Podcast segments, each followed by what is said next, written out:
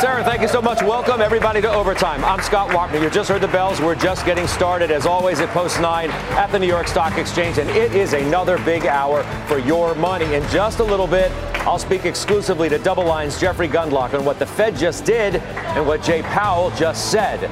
Well, we begin, though, with our talk of the tape imminent earnings from Meta and Qualcomm and Ford Motor. So far, a sigh of relief from big tech.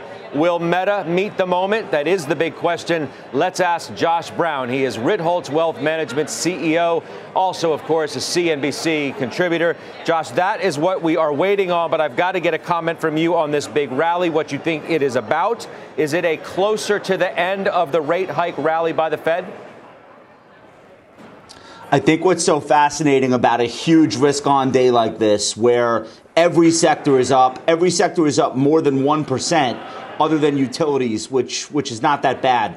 Um, but what's so fascinating is if you think back to the pre-pandemic period when we had long stretches of people not seeing big economic growth, they decided that they were more than comfortable to pay up for companies that had their own secular growth stories. And then when you look at the tape today, that is exactly what's been leading. The faster growing companies are leading. The value names that have kept you pretty okay so far this year took a backseat to that. Even Bitcoin went up with this big NASDAQ rally. So growth yeah. outperforming value by a very wide margin. I look at IWF. Um, which is the growth ETF, up 3.5%. IWD, which is value, up only 1.5%. That's a huge spread. And look at the leadership FANG names taking the torch higher. I'll tell you what, I mean, what a heck of a NASDAQ for Facebook, now Meta, and Qualcomm to have to report into after this near 500 point rally for tech. Yeah. I also want to remind you we saw very big rallies in uh, uh, in the June in the June FOMC day, and I think in in uh, the one prior to that, both of which reversed the next day. Not saying that has to happen again, um, but just be aware anything is possible. But today looks mm-hmm. like a big victory for the Bulls. This 4100 area is going to be very interesting. If you look at like a three month or a six month chart of the S&P 500, that congestion in May, which obviously resolved much lower for all the major averages, that's right around here, 4,100. In addition, I think 4,124 is that declining 100 day moving average. So, for a lot of reasons, where the market yeah. stopped today at its highest point, that's going to be an area of interest for technicians. Let me take the ball for a minute because I want to give it to Christina Partsinevelos as Qualcomm is out. Let's figure or find out if they met their moment. Christina? Well, we do have a top and bottom line beat for Qualcomm, but the outlook for the near term is a little weaker. So revenue came in at $10.9 billion with adjusted EPS, earnings per share of $2.96, but it's Q4 guidance. The range for earnings per share is $3 to $3.23. Uh, sense so the midpoint is lower than what the street anticipated, the extended lockdowns in China playing a role. You also have adjusted revenue. Q4 revenue is also at the lower end between 11 and 11.8 billion. And although Qualcomm is diversifying, handsets are still a pretty big part of the business, and revenues are on track to grow below the 50% year on year guidance. However, automotive is growing, a theme you know this, Scott. We're seeing across many chip makers. Qualcomm CEO saying they hit quote record QCT. So just think that like chip auto uh, chips for auto cars and IoT revenues in a challenging macroeconomic environment. Qualcomm is also expanding its patent license agreement with Samsung to a multi-year agreement. So that's good news for them, pertinent to not only Samsung phones but all Galaxy devices. You can see though shares are down over two percent on that weaker Q4 guidance. Back over to you. All right, Christina, I appreciate that. Thank you, Christina Partsinevelos. By the way, don't miss the CEO of Qualcomm on Tech Check tomorrow morning. Cristiano Amon, the man right there, uh, will be with the gang in the morning. You want to hear directly, of course, from him. So, Josh, I mean, again, big rally, but yet another reminder of some challenges that technology companies are facing as they try and guide out for the months ahead. You've got issues with China, you've got issues with currency, you've got issues with the macro, and on and on and on look, as as we know, those issues will come, they'll go, they'll get worse, they'll get better, and there will be a whole new set of issues that are facing us and facing uh, the, the, the Nasdaq 100, the Dow 30, the S&P 500. But let's all pause for one moment and just remember, these are the greatest companies in the world. That's why they're in uh, the index. So it's not that they'll all come through with flying colors, but when we're talking about um, Microsoft and even Meta, and we're talking about Apple, and we're talking about Amazon. A, it's not their first rodeo. B, they have the resources, they have the flexibility uh, to overcome these challenges for the most part. And that's, I think, still going to be true, whether we're talking about high oil prices or we're talking about an unhappy consumer. The question becomes how much pain are the investors willing to live with as they kind of get their bearings and, and negotiate uh, these challenges. But, like, if you think about what we've heard so far from Alphabet, is a, is a really great example. If that's the, the, the way in which these companies get through, a little bit of uh, you know a little bit of pain on the the maybe the hiring side, a little bit of mm-hmm. lowered guidance on the revenue side, et cetera, et cetera. That's not going to be a problem for these names. They're already down between 20 and 30 percent each. So I yeah. think that that's what the market has made that decision over today in some cases even more, like a Meta down, you know, 50%. Um, the stock's gotten creamed again as we are imminent in terms of earnings uh, from that company. The first ever overall decline in users last quarter. Expectations now of the first ever decline in revenue. Uh, Josh, and significant questions here about whether the best days of this company in terms of its growth are behind it. Well, we know that's true because she left.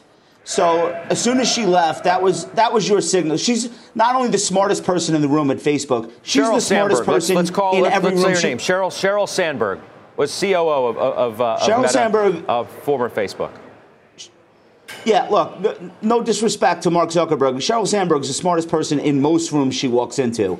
Um, so I don't think that decision was made lightly. Uh, and I don't think it's over, you know, spending on a wedding or whatever nonsense. It's just a, it's, it's just a recognition that oh man, we're now committed to spending a decade dumping billions of dollars into something that may or may not turn into a product, and all of our core businesses are under assault.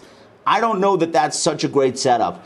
Um, the redesign of Instagram is not being well received. Uh, TikTok is not going to stop uh, pulling attention away. The core Facebook brand is uh, it's it's almost like uh, the Macarena at this point. Like it, it's it's like if somebody says they did or said something on Facebook, you almost half think that they're joking. So that's a very tough position for the company to be in. That's why it's fifty percent off its high. And I don't know that one quarter turns things around, yeah. especially hey, when you, you, consider that they're trying. Go ahead. Yeah, for, forgive me. Let me interrupt you. Julia Boorstin has uh, Meta as we speak. Julia.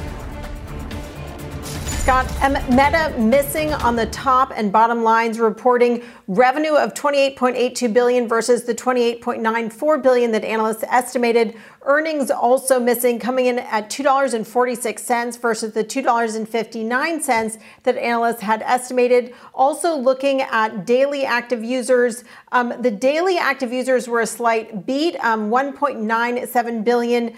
DAUs just a hair ahead of the 1.96 billion estimated. MAUs are a miss, um, 2.93 billion, a hair lighter than expectations. Revenue guidance coming in lighter than expectations. The company is saying third quarter revenue will be between 26 and 28.5 billion. The analyst consensus we have for third quarter revenue um, is is 30.5 billion. So that guidance is coming in light, and we see Meta um, currently trading down nearly six percent. Scott.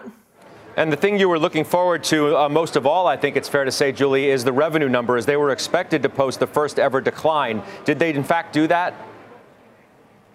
Yes. So the revenue did decline. So it was really the revenue growth rate is declining. So that's the question. Um, and it did revenue did come in lighter than estimates. So this is the first time uh, in Meta's history that the revenue has declined. Um, so that's something to watch there. But also to me, the fact that the guidance is light, that's likely the factor that's most weighing on the stock right now. Gotcha. Appreciate having you. Uh, Julia Boorstin, thank you. We'll talk to you again soon. Uh, if, in fact, you need to pop back on, please let us know. Stephanie Link joins us now. She, of course, is CNBC contributor, Hightower Advisors, chief investment strategist, owner of Meta shares. Uh, so, your instant reaction, have you had time to sort of soak it in? DAU's beat, MAU's miss, that revenue guide was lighter, and then the big deal, again, that first ever decline in revenue growth. Yeah, okay, so the the whisper number for revenues was actually 27 to 28 billion. So they come in at 28.8 billion. Um, I think that's a bright spot. Um, the guidance also lower at 26 to 28 billion, but the the whisper was that they would have to lower it to 27 to 29 billion. So kind of in that range, a little bit light. DAU is better than expected. I want to see what we got to hear what they have to say about uh, Reels um, and Messenger and the growth and the monetization and the path going forward there. But the other thing I want to hear is about OPEX because that's where they actually can move the, the, the they can they have a lever to pull right. So the OPEX their guidance is for 87 to 92 billion. I would not be surprised to see them lower it to 84 to 86 billion to to to just to soften the blow on the revenue line. None of this is surprising to me. Guess what? Uh, you know, uh, Alphabet was not that good yesterday, but it was down so much into the print that it was able to rally. Microsoft actually, I would argue, was actually better than I expected, and I understand why that rallied. But we know that this quarter for Meta is the toughest comparison for the year. We also know this is a third quarter in a row of IDFA challenges and the changes that they've seen, and they're working on that. So going forward in the second half of this year, you're actually going to be able to see, uh, I hope, better momentum against easier comps. We also know that slower GDP is hurting ad revenues. We get that, right? And we also know about competition. But I think this company is still able to post a 3% DAU number, not so bad on the MAUs either. And let's just see what the engagement numbers are, because that's what's going to be more important to see if people are leaving the properties and still going to TikTok. And they probably are. But let's see what their what the momentum is going to be on the real side uh, going forward. Guys, I appreciate your understanding. I've got to go. I've got a lot coming up here with Jeffrey Gundlach waiting in the wings. Stephanie, Josh, I'll talk to you again soon. Ford is out as well. That means I go to Phil LeBeau right now. Phil? Scott, take a look at shares of Ford popping after a beat on the top and the bottom line, and a beat by quite a bit, earning 68 cents a share, well above the estimate of 45 cents a share. Revenue, automotive revenue, coming in at 37.9 billion uh, more than 3 billion above what analysts were expecting. And then they have affirmed their full year guidance to earn between $11.5 and $12.5 billion. The numbers within the numbers, operating cash flow of 2.9 billion, adjusted free cash flow of 3.6 billion, automotive EBIT of 3.3 billion, and they're still targeting EBIT margins of 8% for their EV business also, when you take a look at them, they are feeling the impact of commodity costs. A $4 billion headwind is what the company says, and they're seeing inflationary pressures of $3 billion for the year. One other note they are raising their dividend in the third quarter to 15 cents a share. Overall, when you look at shares of Ford, that's the reason why you see a nice pop here. Again, a beat on the top and the bottom line. Scott, back to you.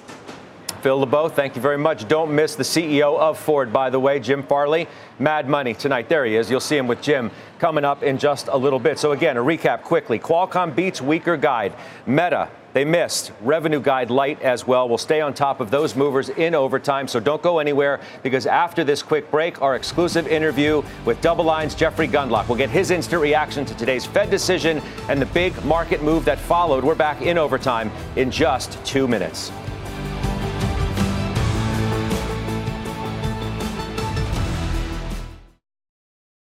We are back in overtime. Stocks surging after today's decision by the Fed, raising rates by 75 basis points. For instant reaction now, let's welcome in DoubleLine CEO and Chief Investment Officer Jeffrey Gundlach. It is a CNBC exclusive, and it is so good, Jeffrey, to have you back with us on a Fed decision day. Welcome. Thanks, Scott. It's nice to be here again. Another busy day, busy week for the markets. You got that right. What's your reaction here to what the Fed did and what Powell said? Powell's getting pretty good at uh, uh, scripting. Well, it's not really a script, but conducting these uh, press conferences after the meetings. He starts out, and this is like the third time in a row, but I, am not. I'm often critical of Fed officials. I think Jay had one of his best press conferences today. He started out with a, with a stick. Basically, it's essentially bring inflation down. We need to bring inflation down. We must bring inflation down. And then he starts to get more dovish as he goes along. And he starts to say things that are reassuring to the markets. And uh, he ends up uh, talking the markets up and, frankly, changing the sentiment. I feel like. Not only did stocks do well uh, during and after the press conference, but we saw some real action in the bond market as well. We've been having a lot of volatility in the credit markets. June was a terrible month for the high yield bond market and the emerging markets. And then we've had a pretty strong rebound in particularly corporate bonds and uh, the high yield bond market. And they really got second wind uh, after the press conference today. I, I think that we have a interesting situation now where markets are priced cheaply enough thanks to all of what's happened in the past few months where you're at a starting point for certain parts of the credit market and I'd certainly say for some of the riskier parts of the stock market where you're from a starting point where the valuation is uh, such that the uh, possibility of good returns, I'm not talking about in a month, but good returns over a six to 12 month horizon have significantly improved. And I think one of the things that was really important was that we didn't get this, this forward guidance stuff so much as in the past. There was a guest prior to uh, Powell's, uh, to the minutes being released and the, and the interest rate hike. There were people saying that they were hoping that we would get more guidance. And I wrote down in my notes, no, just the opposite. Because this guidance is what cost the, cred, the Fed credibility in the past. Kind of, kind of promising certain things and promising that certain things wouldn't happen, and then right. events changed and they had to make them happen. And that didn't happen this time. In fact, they even hmm. said meeting by meeting, which that's I don't right. think that's a phrase I've heard in a long time. And I like that meeting by meeting. That's what I want. I don't want the Fed to make silly things that are based on backward looking data make a commitment to something, and then and then have all uh, expectations have to be reset. So I thought I thought that was pretty good. So uh, all in all, uh, I actually think this market reaction seems less of a sugar high than the prior two uh, in uh, June and May. It's interesting. Wow. I was talking about uh, Judge a little bit facetiously a couple of months ago. They should just just raise 200 and get it over with. And now yeah, we have raised paint, 200, you know, you said, you, you, said you, you said paint or get off the ladder. Uh, take Fed funds rate to 3% right. now, is what you told me the, the, last time you were on. Now they've done 75 back to back. That's pretty aggressive. That's right. Well, they're, they're, they're painting. I mean, uh, they're still on the ladder, but they're actually making progress on the job.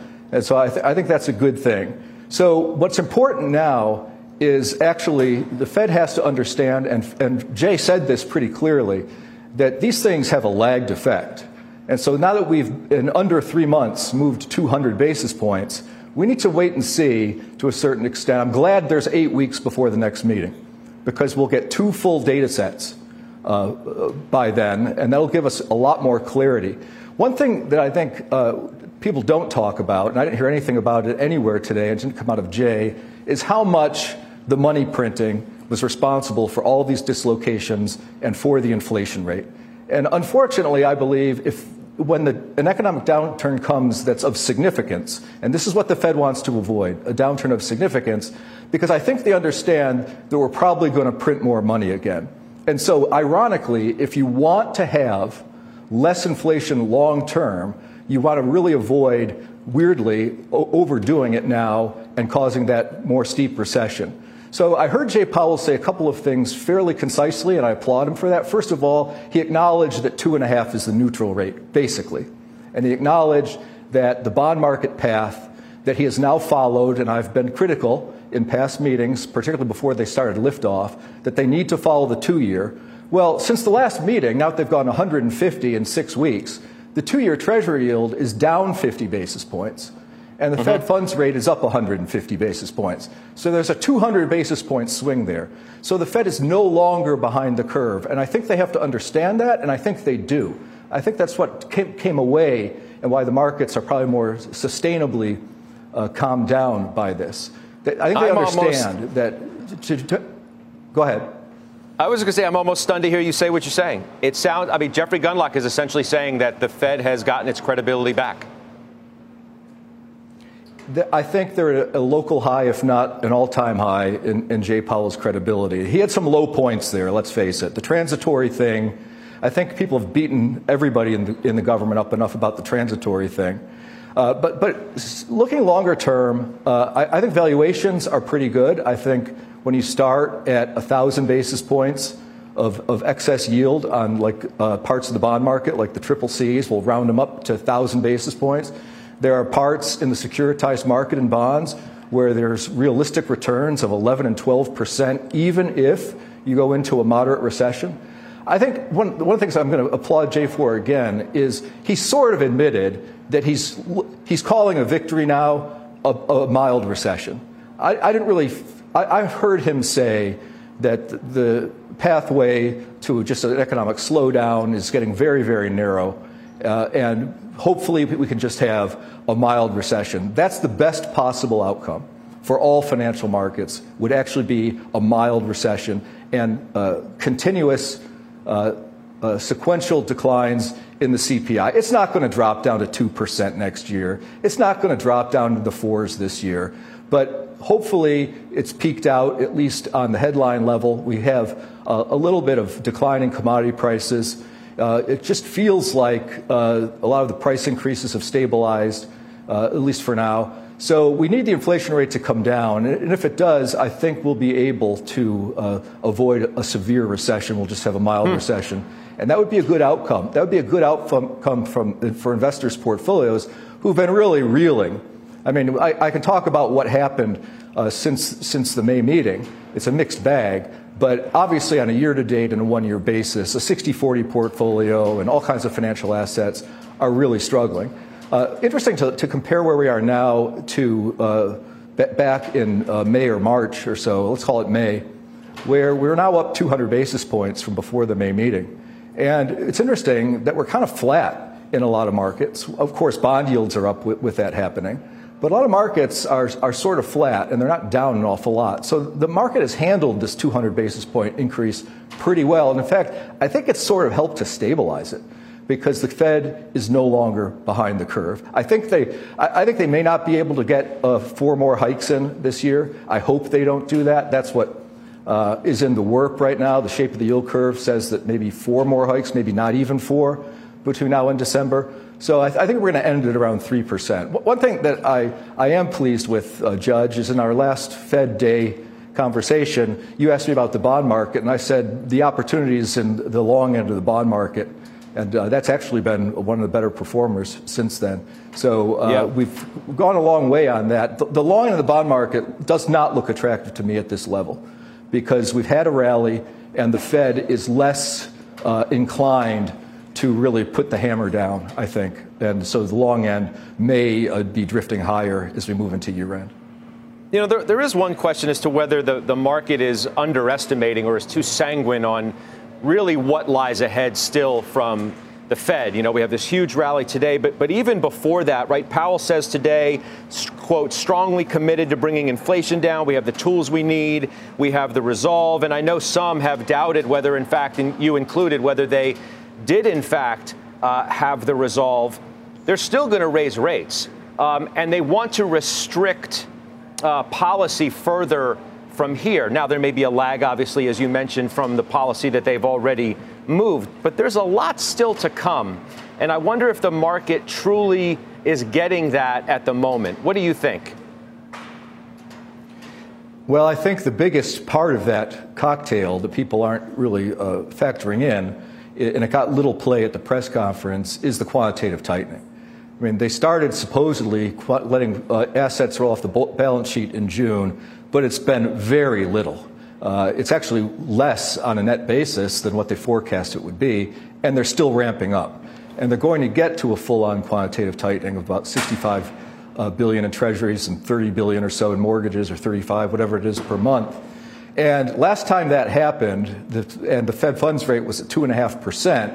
We had uh, December, January 2018, 2019. And that's the biggest headwind out there is the Federal Reserve is committed to quantitative tightening. And that's another piece of the puzzle. We had massive stimulus with money printing and monetary easing, uh, quantitative easing. Now we're tightening. We've already done 200, 225, and now we're really going to start doing quantitative tightening. And uh, that's, that's going to be a headwind that will continue volatility, I think, and we'll probably see not a, nothing resembling a straight line. But I do think when it comes to investors that who, who are uh, smart or lucky enough to have raised cash and be in a, a, a conservative position, There's a lot of investments in, a, in the bond market right now that have potential for 10 to 15 percent IRRs. You're not going to find them in an index fund, but these are the parts of the market that we're really, really struggling with the Fed kind of almost an automatic pilot concept and lots of illiquidity that were brought on by that, and of course, uh, the summer times, other, other variables of, of thin liquidity. The vacation season seemed early this year. People seemed very anxious to get out on the road. And so yeah. June was an unusually illiquid period for the market. It feels like it's getting better, not worse, thanks to the Fed's uh, newfound, uh, I think, more on, on point rhetoric. So you're, you're right, Scott. I, am actually uh, uh, giving Powell the highest rate of any press conference in his career as chairman. So let's do this. Uh, let's do this, Jeffrey. Uh, let's take a quick break. Uh, let's come back. I do want you to tell us what some of those best opportunities are in the bond market before we leave today. But we have a lot more to get to with Jeffrey Gundlach, of course, of DoubleLine after this quick break. We're back on overtime after this.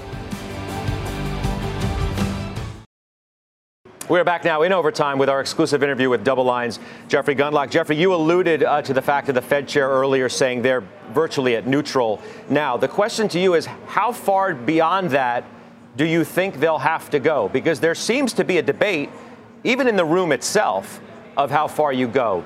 Uh, is it three? Is it three and a half? Is it is it four? What's your best guess on that? Well, obviously, events can change pretty radically, but right now, with the data set that we're dealing with, I would say they're going to go to 3%.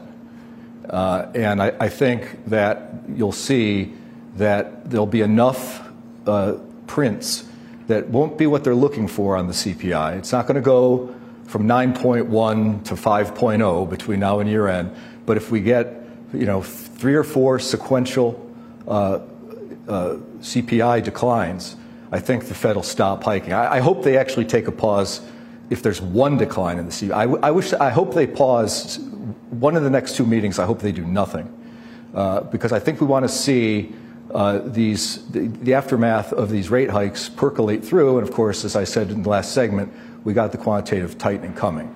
So I, I think we're getting pretty close to the end. We see the yield curve as flat as a hmm. pancake. The, the two year Treasury, which I talk about as being the true guiding signal for the Fed, they still won't admit it. They say they look at inflation, which they should, and they say they look at the, mark, the labor market, which of course they should. But what they're looking at, and I've said this repeatedly, I'm sure I'll say it to you again many times in the future, Judge, they follow the two year. And the two year mm-hmm. Treasury has dipped below 3%. If you use the, the, total shape of the yield curve, it suggests that they're going to 350, uh, and then that'll be it but I don't think they're going to get there. So that's what I think is going to happen. Well, we're getting pretty close to the end, is what you just said, and maybe that's what this equity market rally today is is sniffing out uh, as as well. The question is, along that journey, how much pain they're really willing to inflict. Uh, on the economy. And Powell wouldn't really go there today, asked directly by our own Steve Liesman, uh, once again with the, the question that gets the, the answer, and he wouldn't commit to it. Liesman tweeting later, the sound you hear of a slamming door is Fed Chair Jay Powell's total, utter, and complete refusal to discuss how the Fed will react to weakening economic growth or a recession. He does not want the market to believe there is any give in this inflation fight. What's your reaction to that?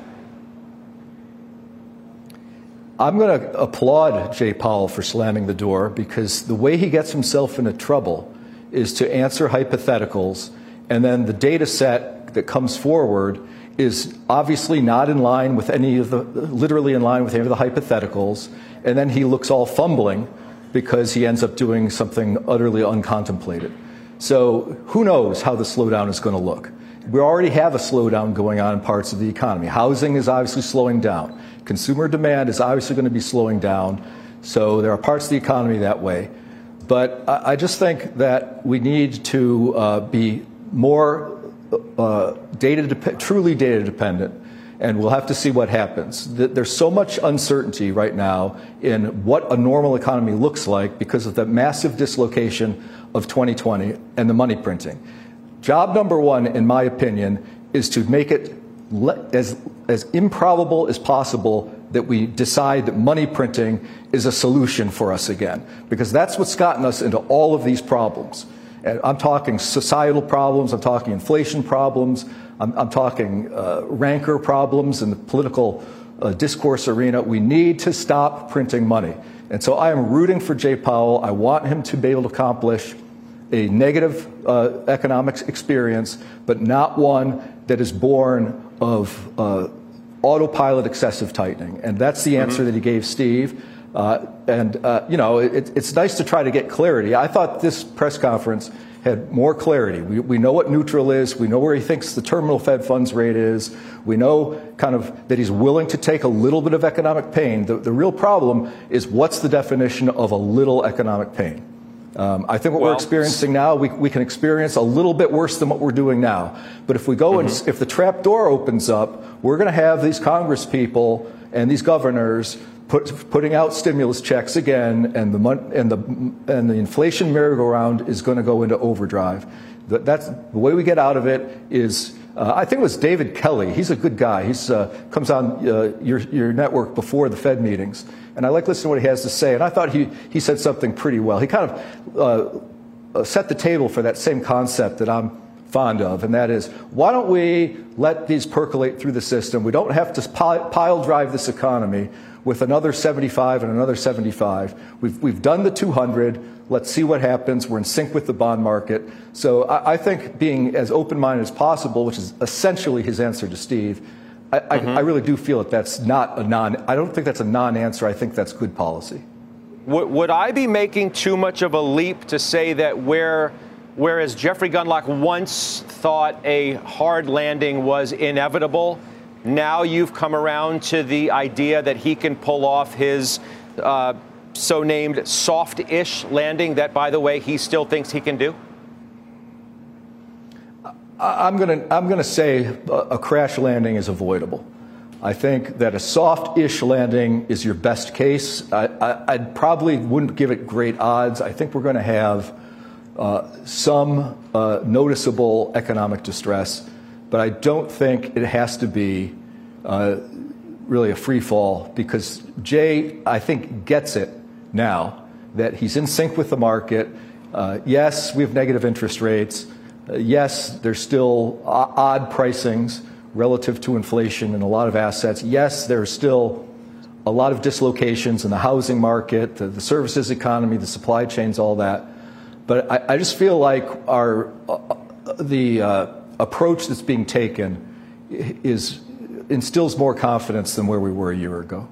Mm. You, have given, um, I, I, guess, equity investors uh, the belief, I think, that, that stocks can continue uh, to do better than maybe we thought not that long ago. Uh, you did tease the idea of where the best ideas are within the bond market right now. Let's lean on your expertise for that. Tell our viewers where that is. Well, being a risk averse uh, bond investor, I, I, always look for cushions of safety while finding uh, opportunities for premium income. And where that's developed is in the middle part of the credit market. So I'm talking about the double B, uh, single B areas of securitized credit or high yield, which have widened out a lot. They've, they've, they've snapped back some but if you, you look for things where if you, uh, you assume there are going to be some defaults, you assume there's going to be some losses, but you have uh, investments below you that take those losses first. And so if we have a moderate uh, economic downturn, you will have volatility in prices, but you're clipping coupons here in some of these investments that are rated like maybe uh, double B, uh, single B, uh, maybe even very high in the single C category for selected industries, you're clipping coupons that can be 10, 11, 12%. And at spread levels that historically can withstand a lot of defaults and still not have a principal loss to the middle of the capital structure. So investors, uh, it's not easy for investors to do that. They need to know how to rifle shoot, but you're looking for moderately risky credit funds, either in the high yield bond market or in the bank loan market, where bank loans now uh, you, can, you can buy AAA in some parts of the securitized market, in some par- parts of the bank loan market at discounts to par, and these things tend to, tend to gravitate up to par. And we're talking about mm-hmm. top quality types of companies, AAA rated, uh, AAA rated tranches in the CLO market, uh, double B companies in the bank loan market. Th- those are areas, the, and, and, the way you can, you, you don't have to be an expert to screen on these funds. Look for funds that are down 12% year to date. That'll be a good place to start. Uh, yeah. th- those have underperformed because credit's been credit's been bad. You know, you're not going to find that in, in, in my uh, flagship funds because uh, we haven't had that problem. But you go to the more off the run things, uh, income funds or premium income funds, you'll you'll see that they're down a lot. And yet they've stabilized, and they're going to be the primary beneficiaries if the Fed manages to get this quasi right. So let me ask you quickly before I let you run, because I have some developments related to uh, Meta's earnings that I need to get to. EMs, um, we've talked about that for, for a few months now. Uh, an area that you liked, but you hadn't yet put your toe in the water for the most part. Have you yet? Still Do you still like it? No. I, I think that if you were un, if you had to make a trade today and you weren't allowed to make another trade for two years, I would own nothing but emerging markets, but I haven't bought any. We're underweight mm. in, in, emerging market bonds. Thank God, they've been terrible. Uh, the dollar's been very strong. That's been a, a double whammy. And emerging market equity has just been such a bad performer that I am not willing to catch the falling knife. I've stayed away. I love it on a valuation basis. I love emerging market debt relative to uh, developed market debt on a valuation basis, but we need the dollar to crack, and I would, I would advise investors to watch on the DXY Index 105. We've been, we've been pushing up, we've been up 107, we are at 106 uh, after the Fed looked a little more dovish. So it's not a big drop, but if the dollar index drops below 105, uh, then, you have, th- then it's, it's that moment that you assess how to size the emerging market trade. All right. It sounds great. I appreciate your time as always. I know our viewers love hearing from you right after the Fed chair finishes speaking after that big decision is made. September is going to be a doozy, I think, and uh, hopefully we'll be talking to you again then, Jeffrey. Thank you so much. All right, I'll see you in September, Judge. Have a great summer. All right. Yeah, you as well. That's Jeffrey Gundlach joining us exclusively today. We do have that uh, aforementioned news uh, regarding Meta. Julia Boorstin just speaking with that company's CFO. Julia?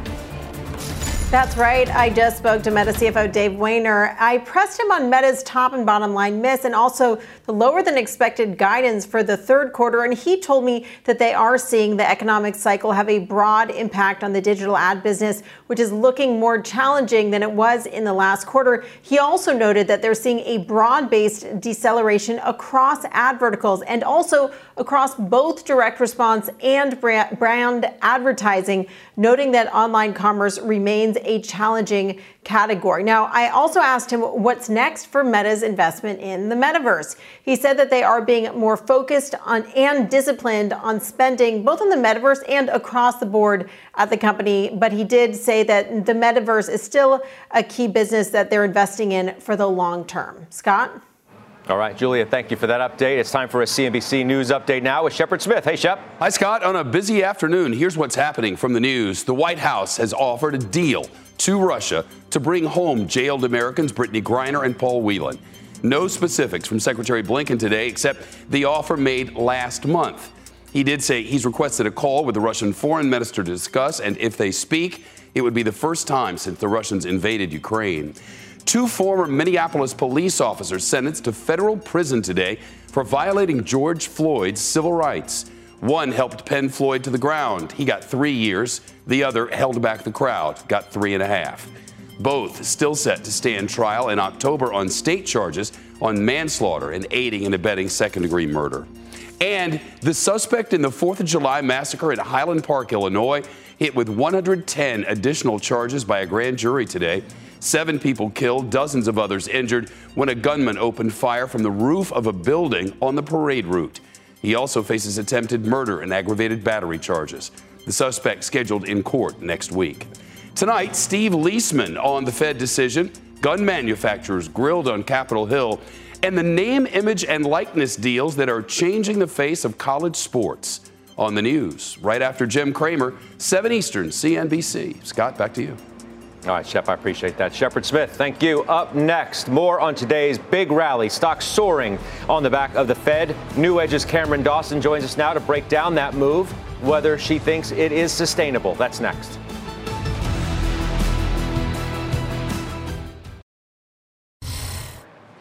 Joining me now, Post 9, to break down today's rally and that interview with Jeffrey Gundlach is Cameron Dawson, Chief Investment Officer at NewEdge Wealth. It's good to see you again. That, that was a bit of a kinder, gentler Jeffrey Gundlach, at least as it relates to Fed chair. Did, has Powell gotten his mojo back? Well, that's what Jeffrey said. He said that he finally got his credibility after removing the forward guidance and saying that they're going to be data dependent going into each and every meeting and making the decisions once they get to the meetings. You agree?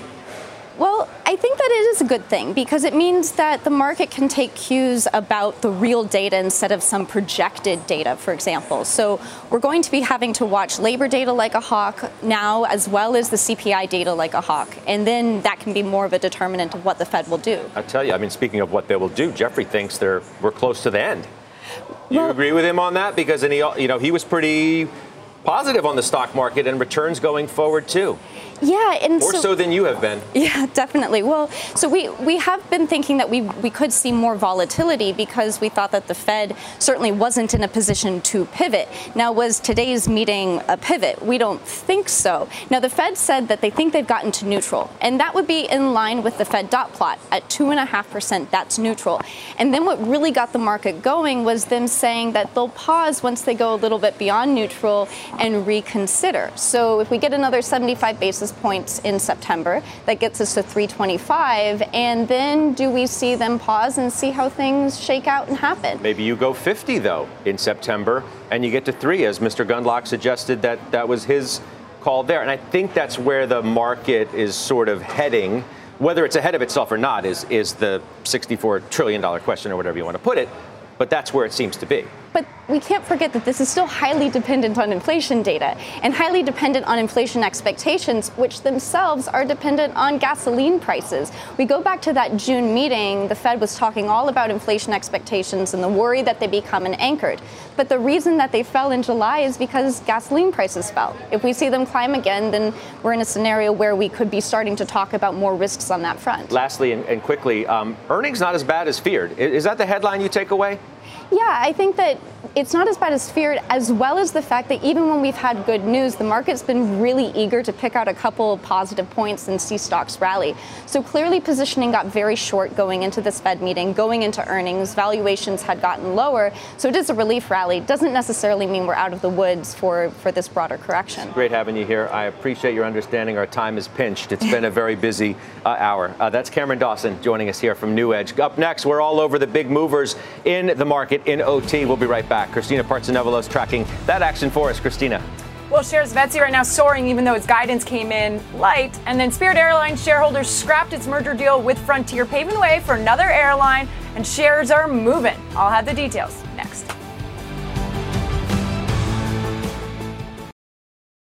Take a look at shares of Best Buy. They are down in OT. There it is, down more than 3%. They cut their uh, Q2 and full year sales outlook, saying consumer demand has softened even further than expected due to inflation and deteriorating consumer sentiment. Christina Partsinevelos is tracking the rest of the big movers for us. Christina?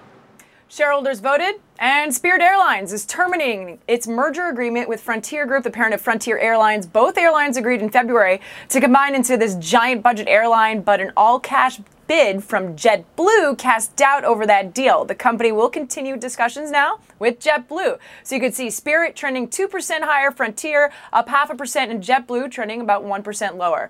Shares of Teladoc, though, look at those crashing in the OT right now as the company continues to see, quote, increased uncertainty in the macroeconomic backdrop and is guiding on the lower end of its full year guidance. Shares down over 17%. Revenues came in slightly above estimates, but they posted a $19.22 loss per share, which includes a $3 billion goodwill impairment charge. And higher prices continue to help retailers. Etsy's Q2 revenue jumped 11% on the quarter. The company guided lower, though, for the third quarter, citing foreign exchange volatility and pressures on consumer spending. The growth in revenue, though, for this past quarter came from higher marketplace transaction fees. And that's why you're seeing shares sh- soaring right now. Uh, they were up 16%, now coming up uh, 11%. Could be some short covering, too. Back over to you. All right, good stuff. Christina, thank you. Christina Partsinevelos. Up next, we're counting down to Meta's conference call set to kick off top of the hour. We have a shareholder standing by with what they want to hear on that call. We're back right after this in OT.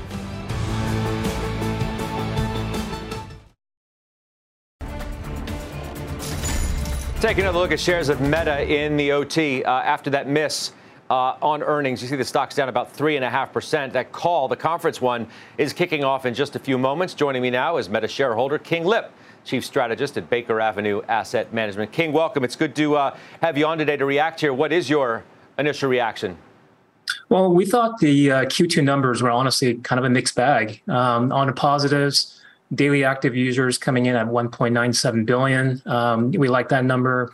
The ad impressions coming in at 15%, also better than expected. Uh, but there were some notable negatives. Um, the average price per ad was down about 14%. So that's actually much worse than expected. Uh, the EPS miss and the revenue miss we expected, to be honest. Um, we did notice that the company purchased fewer shares in Q2 than in Q1, um, from you know nine billion down to uh, five billion. So, mm-hmm. um, you know, we think it was a mixed bag. But the Q3 guidance was really what concerned us. Um, quite a bit of a of a decline from estimates. Um, so that's something that would be uh, something that we would be monitoring for this quarter. Let me ask you this: Why do you own this stock? What's the reasoning behind it? I think there's a couple of reasons. One, it's a cheap stock. If you look at the valuations of Meta, um, from a price to sales, price to book, um, forward, forward guidance, uh, forward PE, we're about two standard deviations below average. So, um, given the potential for growth in the company uh, relative to its valuations, we think um, it's a very uh, attractive stock at this point. Yeah, I mean, do you have to put yourself in a frame of mind that I'm willing to own it uh, because it's cheap for all the reasons you said, but at the same time acknowledge the fact that the company's best growth days may be behind it? Do, do you think about that? We do. Um, we think the, the, let's just say the the family of apps business will continue to be a good business. I think the catalyst for Facebook going forward, for Meta going forward, uh, if you will, is going to be the Reels business, um, which is basically their com- their competition to TikTok.